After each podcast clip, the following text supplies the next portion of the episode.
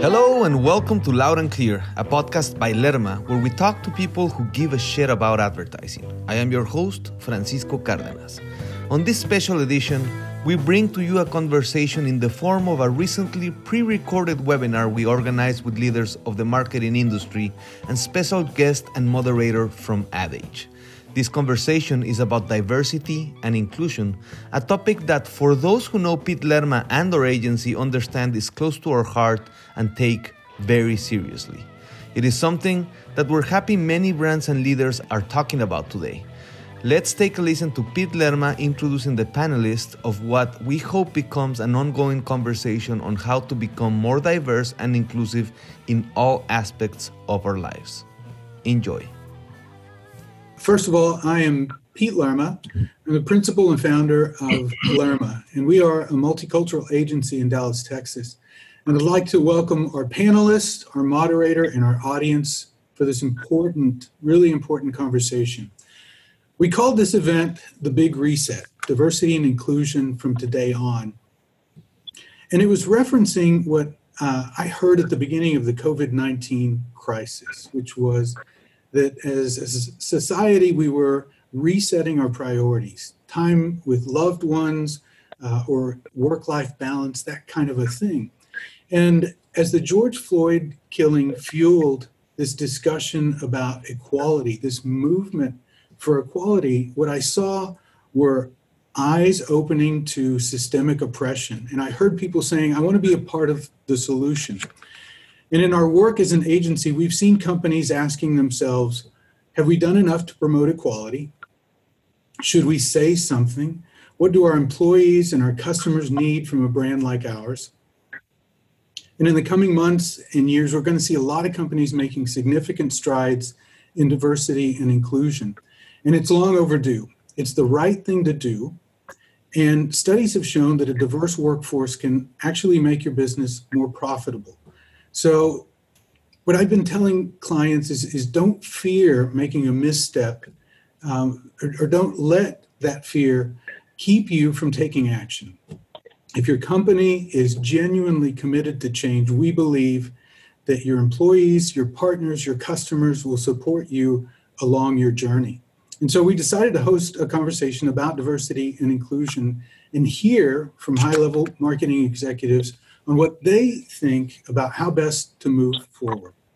Our panelists today are Sandy Edgar, professor at Timberland Advertising Institute and principal for Inclusivista, a diversity and inclusion consultancy; Kevin Hamilton, the head of marketing, media, PR, and strategy for Avocados from Mexico; Mark Patrick, senior vice president of marketing for Beyond Meat; and we're thrilled to have Lindsay Rittenhouse, writer for Advertising Age, as our moderator. I thank you all for caring about this topic and for participating in what we hope is the first in many valuable conversations around diversity and inclusion. Lindsay? Yeah, thank you. Thank you so much, Pete and Lerma, for inviting me to moderate this very important discussion. So I'm just very happy to be here, be a part of this. So I just want to dive right in. First, let's talk about the value your companies place on cultural inclusion in their branding and marketing efforts. Can you tell us about that, whoever wants to start? Sure, I'll jump in. So hey, hello everybody, and thanks Pete Lerma for putting this together. Chance to talk, because we're in a year that nobody could have seen coming, so we can't do this enough. The value around this topic, I think is enormous for me at Beyond Meat, and I think it's enormous topic, for me personally, right? And I think it is a topic that I think you have to think about both personally and professionally. You can't avoid that, and so it's really I think more at the forefront now than ever. I always begin, as people ask me that question, the first thing I say is, I've been Black all my life. So so it's something that has been top of mind all my life. And I think when you start to then look at it through the lens of a brand and your company, you have to bring those personal meanings into it. And you know, the value that we place on it is the value of connecting with consumers and things that, you know, are really important to them. And so as this year has unfolded in a way that none of us could have seen, it becomes even more important because it's just, it's so amplified everywhere. So, yeah. Kevin, do you want to go next about talking about the value your company places on cultural inclusion through its branding? Yeah, sure. You know, sure. You know, at Avocados from Mexico, we place quite a bit of value on it, not only from a, you know, a business actuarial standpoint, but also from the standpoint of what we do and how we do it. You know, in terms of diversity and inclusion, for example, we're a company that, using the term that you've heard before in terms of general pop, that is you know, majority minority, frankly. We have a heavy focus on specifically the Hispanic market as well, as a major foundation for what we do from a business standpoint. Certainly, as we focus on the general market space, that space, as we all know, is continuing to diversify in the United States, and as such, we make sure that we include the notion of diversity and inclusion, and all of the values that come with that throughout everything we're doing, especially from the standpoint of the asset creation component, that piece of it that we execute and that I lead in terms of television commercials, radio ads, out-of-home activities, and working with our agencies to ensure that we're on the right side of that conversation with our actual assets.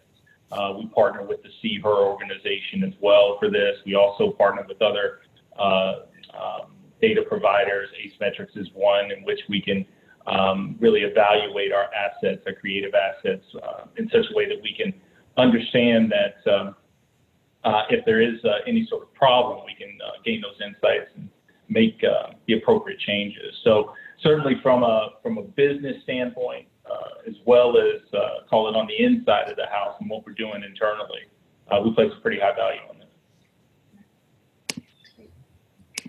Okay. Sandy, do you have anything to add?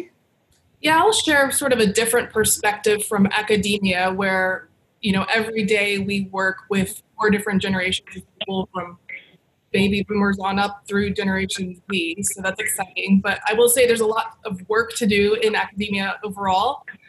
But at the end of the day, we want to think about, like, what actions can we take individually to make sure our colleagues and students have presence at the table, all voices are heard and included, and then how are we providing opportunities equally across the board?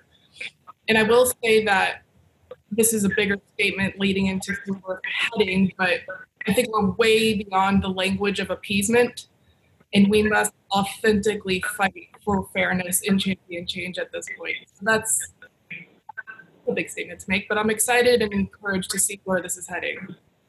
Yeah, definitely, definitely.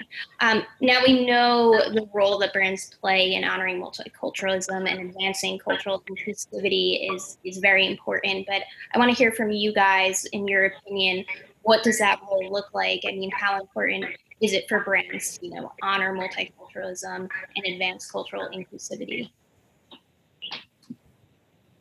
Well, yeah, I'll take a shot at that. You know, as brands recognize their role in terms of being integrated and part of the larger community, you know, you're not just an advertiser anymore. You know, you're as a brand, you're kind of a living, breathing organism as part of a culture, and certainly that's how we look at it. You know, we're responsible for what we say as individuals, and we're responsible for what we say and do, you know, as brands. And you know, I think the word authenticity and level of veracity that is being required right now of companies, of brands, is really, really important, and it's great to see happening. You know, I've been doing this for about 20 years now, with the exception of a short stint in grad school. And, you know, from from day one, there's been a lot of conversation about diversity. You know, I remember back in 2000 when we were at Procter & Gamble, and, you know, they were telling us, hey, sometime around 2040, 2045, somewhere around there, it'll be a minority-majority country. So the conversations have certainly been going, but what have we seen in that 20 years? You know, we've seen, you know, a lot of, let's just say, things in society that we would not like to have seen. And as such, I think brands and companies can go a lot further in terms of walking the talk. And I hope that's where we're headed to. Yeah. Yeah, I would agree. And I'll build on that. You know, I think about it as, you know, brands are like people, you know, and, you know, play an important part in society and people's lives, right? We lead conversations. We lead actions. We have experiences. We have relationships with people, just like people to people and peer to peer. And so I think that, you know, the more in tune we are with what's going on in the world in a way that is authentic to what's happening, the insight, but also authentic to who the brands are and the values that they have, the better. And I think that, you know, it's so interesting. I think the brands that truly look at it in terms of ways of being honest, ways that they can harmonize with people's lives, in ways that they can be confident and not be afraid to make mistakes and not try to be perfect every step of the way are the brands that are going to deal with, you know, what's happening today and forward, right? I think that, you know, it's going to be interesting. I've had an opportunity to be a part of two big brands that, you know, are very much, you know, aware of the ability to transcend, to go beyond, you know, the transaction, the business, and actually make a difference in people's lives. And so, you know, with Nike, you know, using sport to move world forward, but at Beyond Meat, you know, using food as a vehicle for change. You know, it is it's realizing that you can take your values and apply it to everything going on and make a difference in people's lives. And so brands are going to make mistakes just like people do. And I think the ones that are transparent and open about that are the ones that are going to make a difference. And so you're going to see, I think, we're going to see a lot of mistakes for a long time, but that's okay. Yeah, absolutely. Sandy, and maybe you could talk about that from an academic standpoint or even just your expert opinion on that. All of the above. So I will say it's interesting to consider that diversity and inclusion as far as workplace legislation is only 57 years old. So this is a really new content and topic in that aspect, but there's such an opportunity, especially for brands, marketers, and advertisers, because at the end of the day, we are the communication savants, and we understand how to tell stories and engage audiences. And at the end of the day, we are educating the public. So in that sense, we're reflecting culture, and we have the opportunity every single day to tell the story and bring awareness to issues larger than ourselves. And I think it's just such a privilege and a responsibility, both on the academic side when I teach these things, but also in the advertising space as well. So yeah, there's a lot of opportunity and a lot of responsibility in both. Yeah, I think, and it's interesting you bring up the 57 years. I think it's really important for people to step back for a moment and realize, you know, I think in today's day and age in which we have social media, things feel like they're happening much faster. You know, we had you know, Barack Obama as a president. I think there's a lack of recognition and realization here that, you know, there was something called the Civil War that ended in 1865, and it took 100 years for the laws to reflect what 1865 was about, right? And from there, you still had all these problems occur, all these issues, and not just criminality or in the criminal justice space, you know, just in business as we're talking, right? And so I think we just have to keep in mind here that, you know, we're not far away from those black and white photos, you know, of the South and seeing fire hoses, you know, on people and German shepherds on, yeah. We're not that far from that, folks. So we have a lot of work to do, and we need to each ask ourselves, each one of us, you know, what's the little thing that we can do to make the world around us a little better? You know, if everyone thought about that and actually just did small steps, took small steps. You hear something from someone out there, maybe it's in a meeting or at work. You know, if it's not right, correct it. Politely correct them, you know, and move on. Just don't overlook it. That's something small, right? Something for them to think about when they go home. And I think as these things start to happen, and people, brands, companies become more aware, become folks that are held accountable, you know, you'll start to see some changes. Yeah, absolutely. Yeah, definitely it's on everyone. How have you seen customers respond to cultural inclusivity and some of the efforts that you've put out?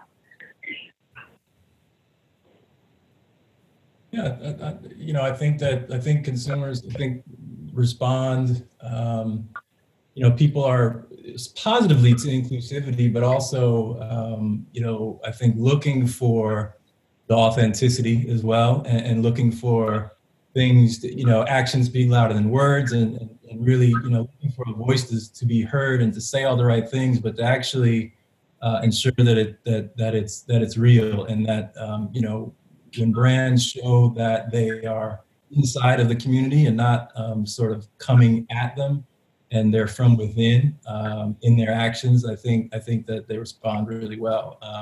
You know, I mean, kind of building on, you know, something Kevin brought up. I mean, when you look at the historical perspective of this, I think now more than ever, as people start to try to understand truly what this all means today, it's like, oh, I didn't realize that behavior that I did was offensive, or I didn't realize that situation I was in this meeting wasn't quite right. I think, you know, that this is, it's going to take a long time. This is where my point about mistakes, there are going to be mistakes that happen over time, because we're reversing something that people become used to, becomes a part of everyday life. And so I think the more, again, brands that show that, you know, again, the honesty around that, and you can actually demonstrate that, you know, mistakes can be made, but also being a part of being inside of all of that, as opposed to coming at it from a condescending way, you know, people will continue to respond more positively.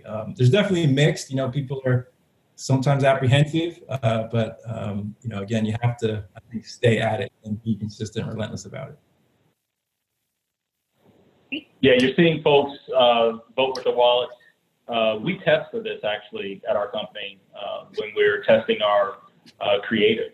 We're testing for diversity and inclusion and attitudes that consumers may have about the efforts that we're putting out there, the assets and the creative that we're putting out there. But I think in this day and age, and we're seeing it, you know, consumers are going to make themselves heard. And, you know, I think about, and again, we go back to the time conversation a bit. You know, after all this time, and my friends at PepsiCo, I love them. But after all this time, they didn't think Aunt Jemima, and if you're from where I'm from, it's Aunt Jemima, by the way. They didn't think that was a problem. 2020, that wasn't a problem. So we still got a long way to go. I heard something the other day that that was an interesting data point. I haven't, to be clear, I haven't verified this myself, but the thing that I heard or read or something was the United States is the only kind of first world developed country that was founded from its start with slavery. That is saying something, folks. It is embedded in who we are, the country, all of this stuff. And to reverse engineer it is going to be very, very difficult. We just have to keep working at it. Absolutely. Yeah, absolutely. Can you share a recent example of how your brand has been mindful of or represented cultural inclusion, either subtly or overtly? Any recent examples you can share with us? Yeah, sure. I mean, I think, you know, I'm sorry, Mark, go ahead, go for it. Yeah, I would say, there are definitely many examples. I think, when you have to kind of look at this year and how all of the events have compounded upon each other, right? From, even go back to Kobe Bryant's tragedy to COVID-19 to, the racial tension that we're all experiencing right now. It really has tapped into people's emotion. It's been front and center for everybody, right? And all of this is amplified. And so I think as a brand, paying attention to consumers and what's going on and actually thinking about our values, there are examples of some are more overt and some are more subtle, starting with, when COVID happened, one of the things we did at Beyond Meat is we created the campaign around Feed a Million Plus, which was certainly centered around feeding the frontline workers. And so it relates to what happened, what followed around racial tension is because we're feeding and giving back to communities that were so impacted, and the disparities that exist from a health standpoint in communities where there's large peoples of color is something that, was definitely front and center, as we saw this unfold. And so the first and foremost, the thing is to just be true to our brand and be true to who we are and help. And so we launched that initiative around feeding frontline workers and communities and serving those that were greatly in need through plant-based burgers in our product. Following that, as things escalated across racial tensions, and the George Floyd tragedy happened, I think everybody, we all were tested, right? So what do you do? What do you say? How fast do you act? And I think because for us, it was so front and center with our consumer, the first thing is to say something, is to speak up and to do it in a way that is heartfelt, do it in a way that feels, again, almost human. It feels human and not almost like a person is speaking, because we are people that run the brand. And putting out a statement out there, and then following it with action and building on the right things that are not going to be a quick fix, doing things that are going to help over time. So building short-term and long-term plans. But the first thing was just simply to speak up and show that we're there and we're listening. And so the actions are unfolding, and being also very open and true that, again, it's. There's no one thing, it's going to build. And so the media things are supporting Black-owned businesses that are out there, vegan restaurants, being back in the community again, showing that we're part of it. We're not separate from it. We are the community. We're impacted by it, personally and professionally as well. And so we're with you. And so we're working through it together and being authentic in how we do that. So it's a long haul. I think those are examples of, it's tough to say whether those are, it's never enough. They're not perfect because we're not in a perfect situation. So again, I think the more we are honest and open about that, I think the better. So how we're going about it. And I'll say from the academic side that when COVID hit, it was obviously unexpected, but at SMU, there was a student emergency fund created to support students. And the first thing we found that students needed were housing, especially international students who were all of a sudden stuck here without families. And it wasn't even publicized a lot, but we helped several students secure housing, which is pretty profound to think that that was even just a need, in addition to transitioning to all online learning, making sure that there were resources and tools to support online learning for all students equally. So that's a different perspective as well. Absolutely, yeah. Kevin, you have anything to share? I would just echo what Mark said, frankly. With our organization, it's a little bit difficult to make a lot of statements that internally we want to make. We've had these conversations, but because we have government oversight, our organization exists as an act of Congress. We cannot do anything without approval from the United States Department of Agriculture. So it makes it a little bit difficult for us to really play a part in terms of vocalizing some things. We are able to actually execute and be actionable on a few things that do make sense, and they intersect with what our mandate is as an organization. So very, very, very important. Certainly one thing that we can and actually do is, again, I go back to our creative. Again, this is I'm a marketing guy, and this is a business panel. Yeah, our creative speaks for us in this situation. If you go back and look at every TV commercial I ever made at this company, which is pretty much all of them since we've started, yeah, you're going to see a lot of diversity in all of that creative.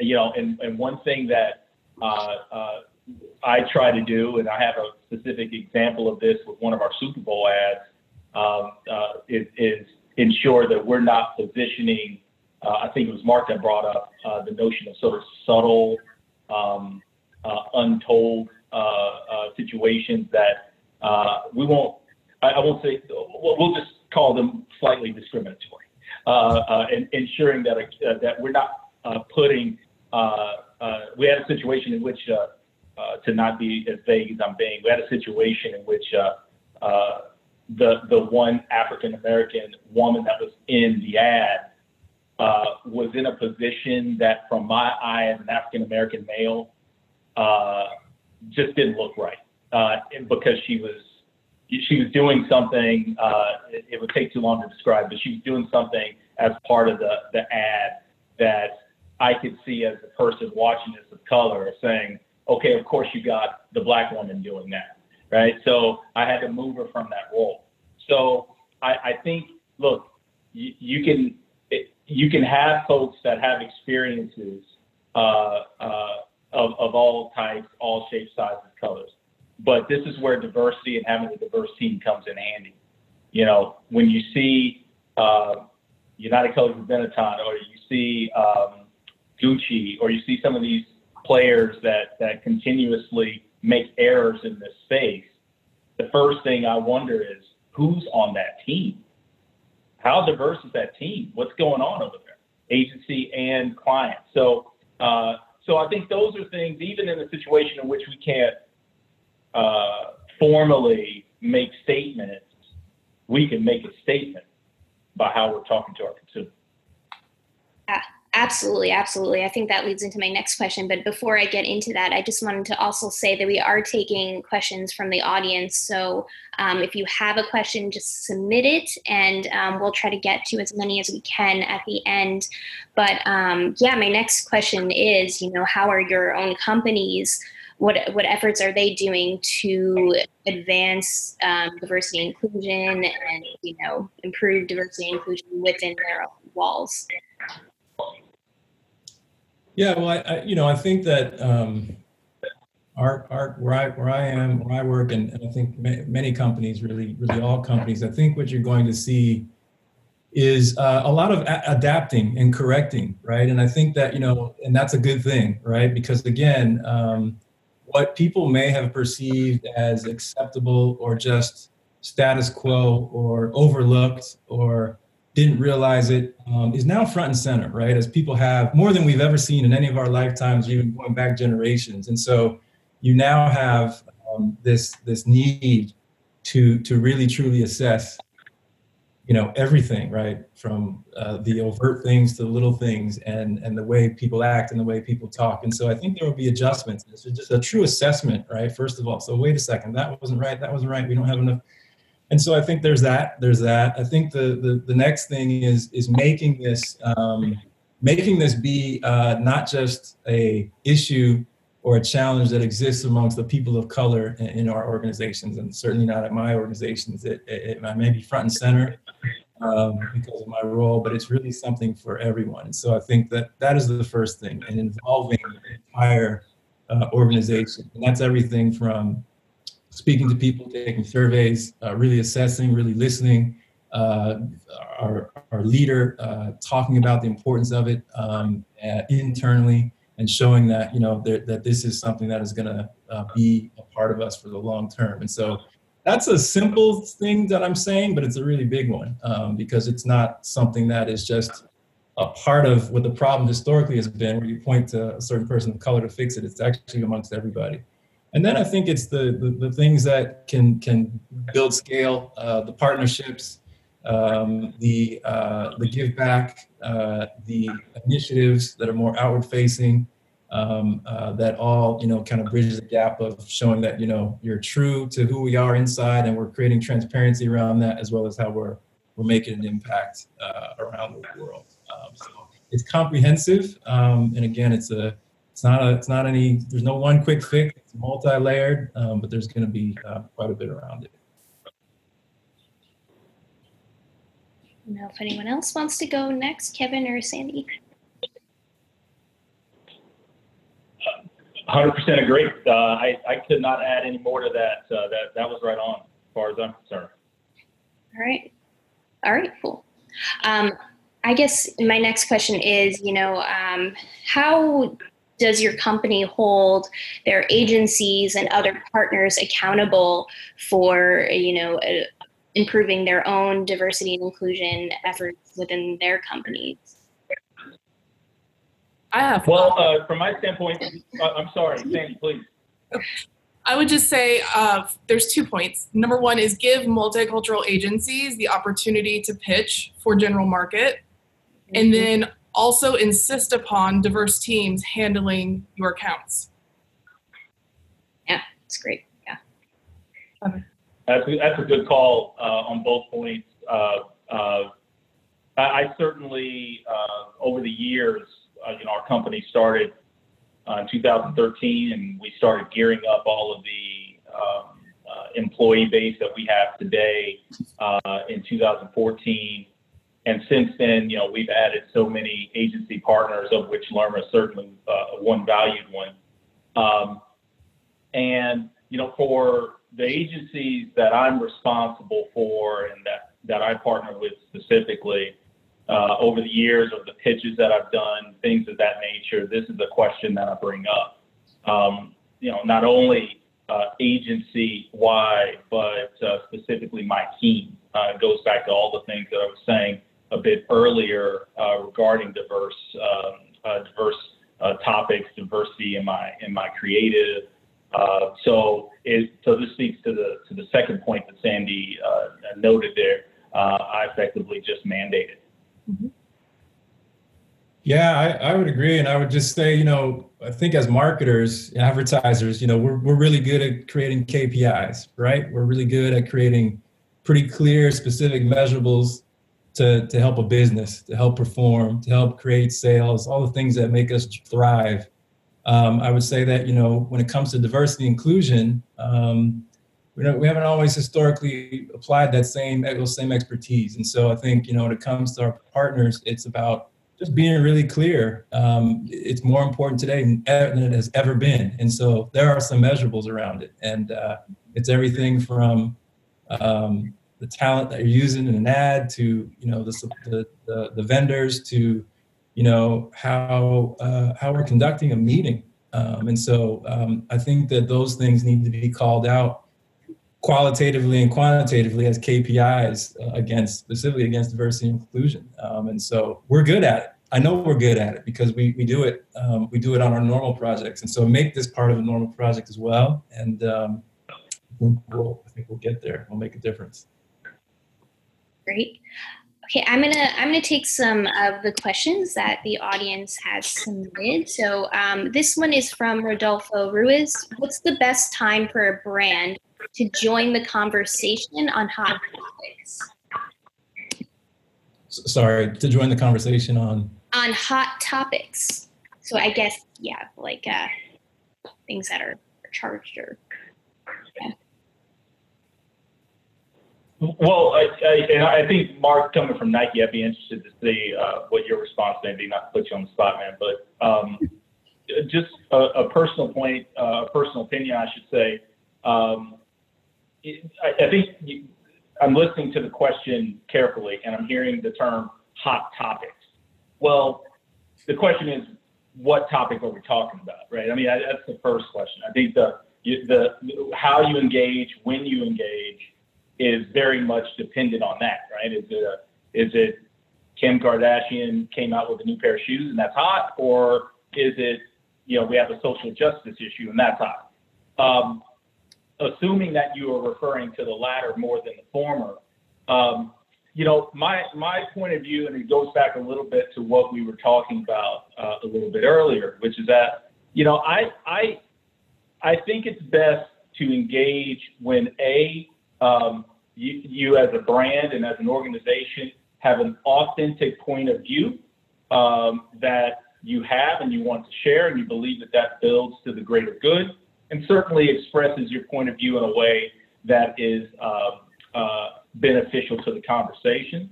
But then I think, and then going again, referring back to what we talked a little bit earlier, I think it's important to do that, particularly today, when you have some authenticity and action as well that you can either point to historically or point to for now in the future.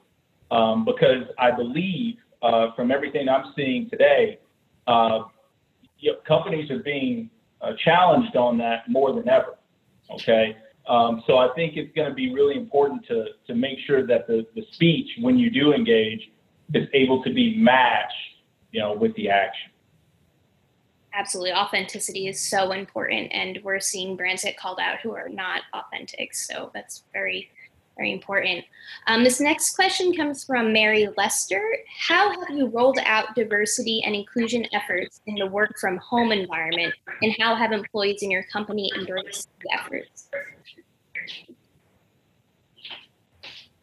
Yeah, it's a great one. We're all in this situation of talking to each other through a square box. And, in many ways, I'd say that it has created something that's an environment that's perhaps more inclusive because it's put us on equal footing, equal environment, and created the opportunity to be, to be more inclusive in terms of how you operate, how you communicate, and how you get things done. And I think, I know from my standpoint, it has opened us up to, it's kind of allowed us to remove some of the dynamics that don't feel as inclusive in a meeting room and in an office. And so by just inviting more and opening up the floor to more opinions and more points of view and more tasks at hand, and it's allowed us to be more productive and more efficient.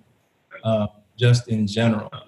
There are challenges around it, but I'd say that, it's helped with us being more efficient and productive. I think also, just you have to get creative about ways to connect and to have fun Zoom calls and things that are just a little bit more lighthearted. And that has allowed us to open the floor for just ideas and from top to bottom of things that we can do and bring about just kind of new sense of creativity, fun Fridays and things of that nature that, you would never have thought of doing, when you're coming into the office on a regular basis. And so just trying to take the challenge and flip it on its head and make it positive, because we're all equal in how we're showing up.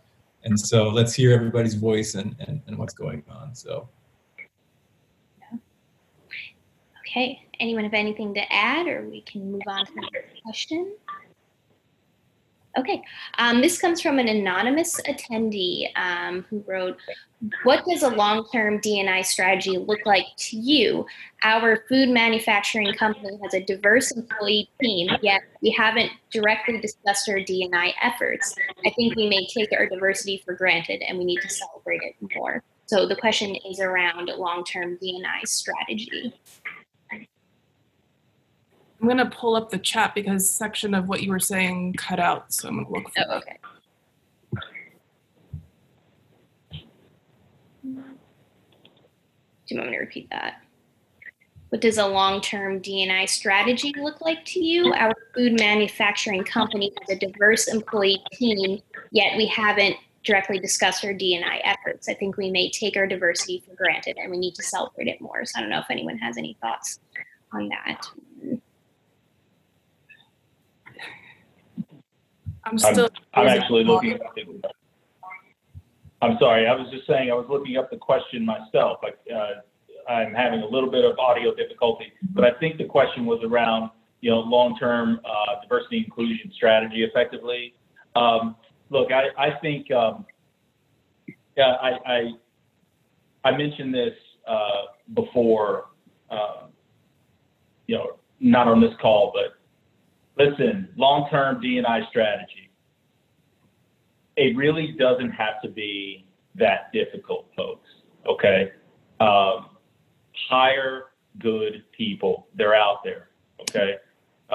big country. We are the third most populous country on the planet, okay? And of the other two, versus the other two, the percentage of highly educated people as per capita, we're going to win that race, okay, versus China and India. So they're out there. The folks are there.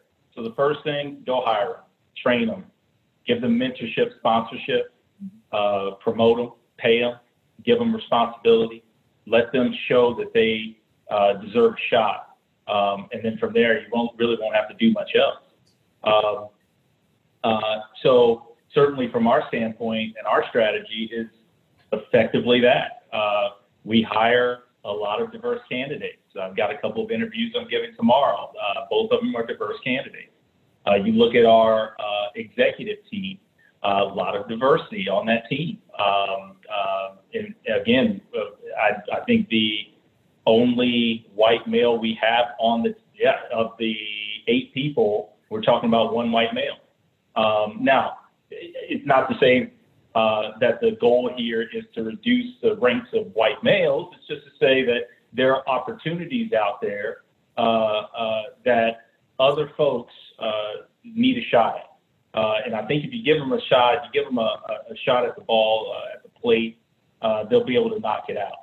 So the strategy is really simple. It's just hire, support, and promote.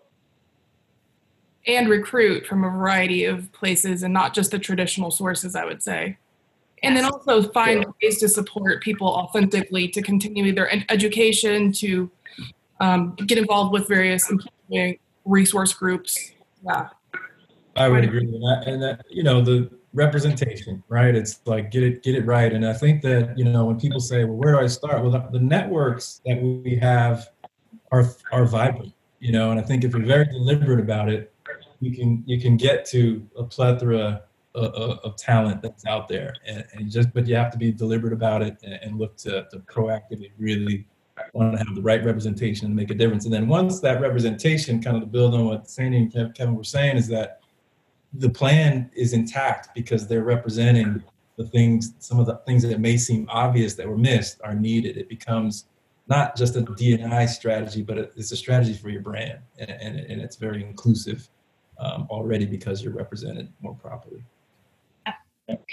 Yeah, you know, there are a lot of questions on here asking about the Stop the Hate boycotts, the boycotts against Facebook for allowing, you know, content to be posted, you know, that shows violence against protesters, and for, you know, designating Breitbart as a trusted source. So I think a lot of people are just wondering what your opinions are on that boycott, what your companies are thinking about too in regards to that. You know, again, with us, very difficult to make certain decisions based on strictly a political stance. Okay, we're a structure that just, it's very, very difficult. To be clear, you know, there are egregious things happening with any given vendor or partner or anything like that. We can clearly make those decisions. So. The first answer I would give you is that I may have an opinion. The question is, what can I do? And what I can do is ensure, for example, that to the extent that we are advertising in social media, that we're attaching our advertisement and we're assuring that our advertisement is showing against certain content that we actually want, so that we're staying away from anything negative, anything that or could be perceived as negative, things of that nature. Facebook is certainly in a tough spot. You know, they're trying to maintain a certain position. And I say Facebook, but really all the social media players. They're trying to maintain a certain position of free speech. Who are they to necessarily make the call that a certain statement or a certain point of view is considered negative? I mean, on the margins, it may be difficult to make that call. So I understand where they're coming from, but on the flip side, you know, when you become a company, whether it's a bank or a technology organization, et cetera, that is effectively too big to fail, that comes with a certain set of responsibilities. So So I don't envy the position that they're in. I'd like to see, without trying to make the a tough decision for them, I'd like to see, personally, going to now my opinion, some better reaction, I think, from them on it. I would agree, and I think it, you know, it goes back to what I said in the beginning, is that adjustments have to be made, you know, and I think that is, everything is amplified in front and center, and Facebook is a perfect example of that. And I think you just have to clearly, truly assess and go back to the values of your brand, and if those things are being tested, then you have to make adjustments. But you have to do it and do it in a way that is true to your values. And once you do make that decision, stick with it and go. There may trigger something else to come out of it. And so, we're doing that, as we speak, in many areas, and Facebook is definitely one of them. This is a good one too, from Ruben McCoy. Do you believe this moment for social justice and the potential for change is part of a substantial shift that will be long-term, and that gets traction across the entire nation? Or do you believe it may possibly be more short-lived and part of a news cycle, and why? I would say that, first of all, I don't see this working and acting as a trend. I think we are insisting upon systemic change, and it's just only going to get stronger as Gen Z becomes more of a player going forward, especially. And I think social media and the opportunity to have a camera in your pocket and record things and be live and held accountable will definitely hold people accountable directly for what they do or do not do right now and going forward. Yeah. I sure hope it's long term. And to answer the question, I think it is. I think that, again, this is the compounding of several things, right? And it's no one thing, and it's not going away. And I think that, the best way to look at it is as it's our obligation as marketers. We have a responsibility because, again, we have a voice, we have relationships with people, and we influence behavior. And so the more we make it, and we take the onus upon us to make it something long-term, I think the better. And I look at it as an opportunity. And like Sandy said, I'm encouraged. I'm encouraged by the generation, encouraged by my kids, and hopefully their kids, of the difference that can be made. But it's on us. And so, let's actually answer that question together and make sure that it doesn't go away.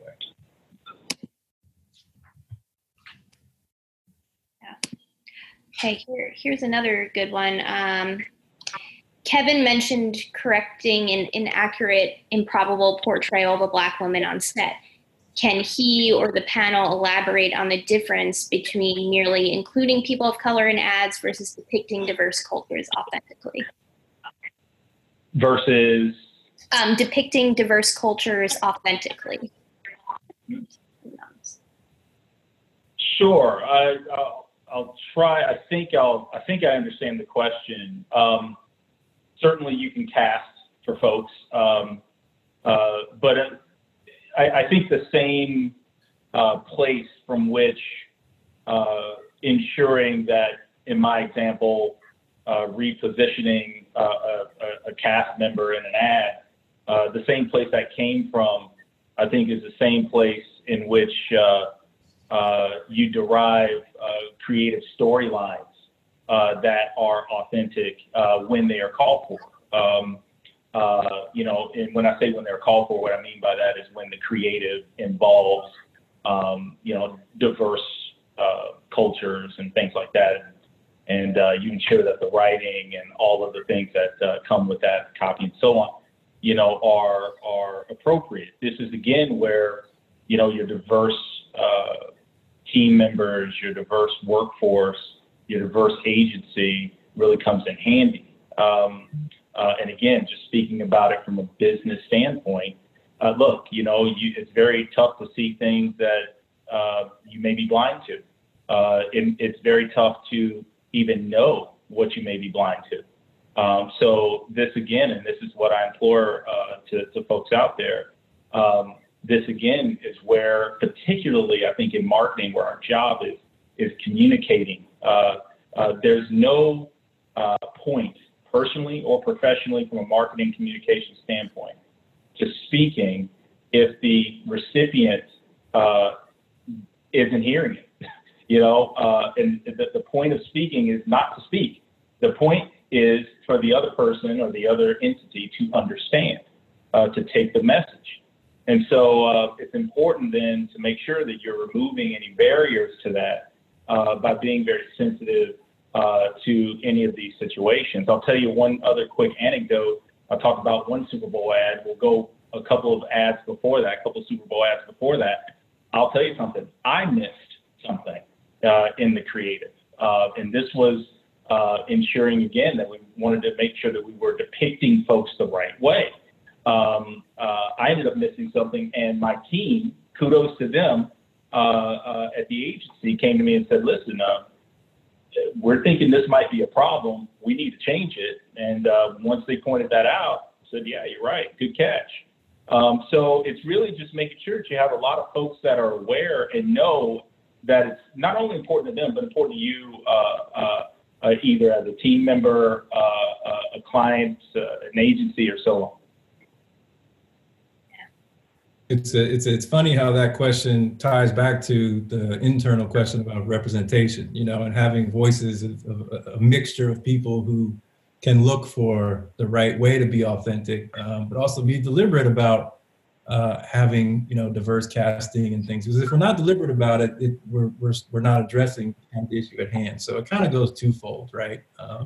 Have an internal representation that can look for it, but have some goals to look for it and do it the right way. And make sure you're intentional in every aspect of not only the creation, but then the follow through. And when you're building out your creative, look to build in a diverse character as the hero and make sure it's genuine and build stories around multicultural insights.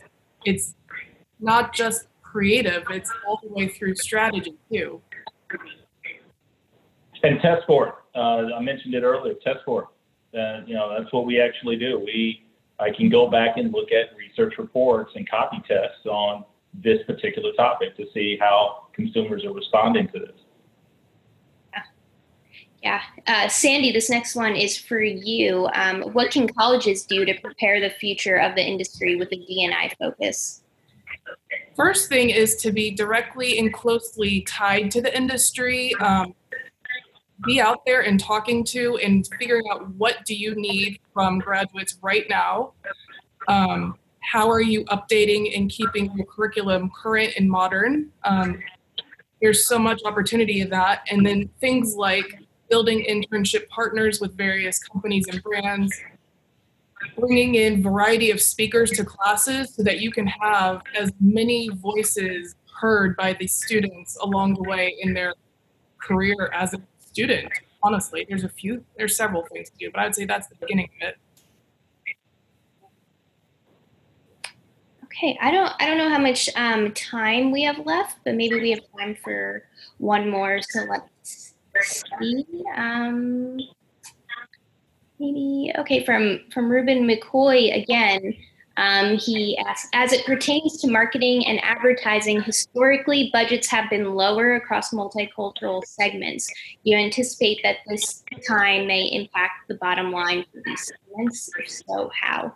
I guess Reese? I think it has to, because if I remember the numbers correctly, what 90% of market growth right now is coming from Black, Latino, and Asian communities. So you either need to adapt and address the market and reflect it authentically, or go out of business, to be honest.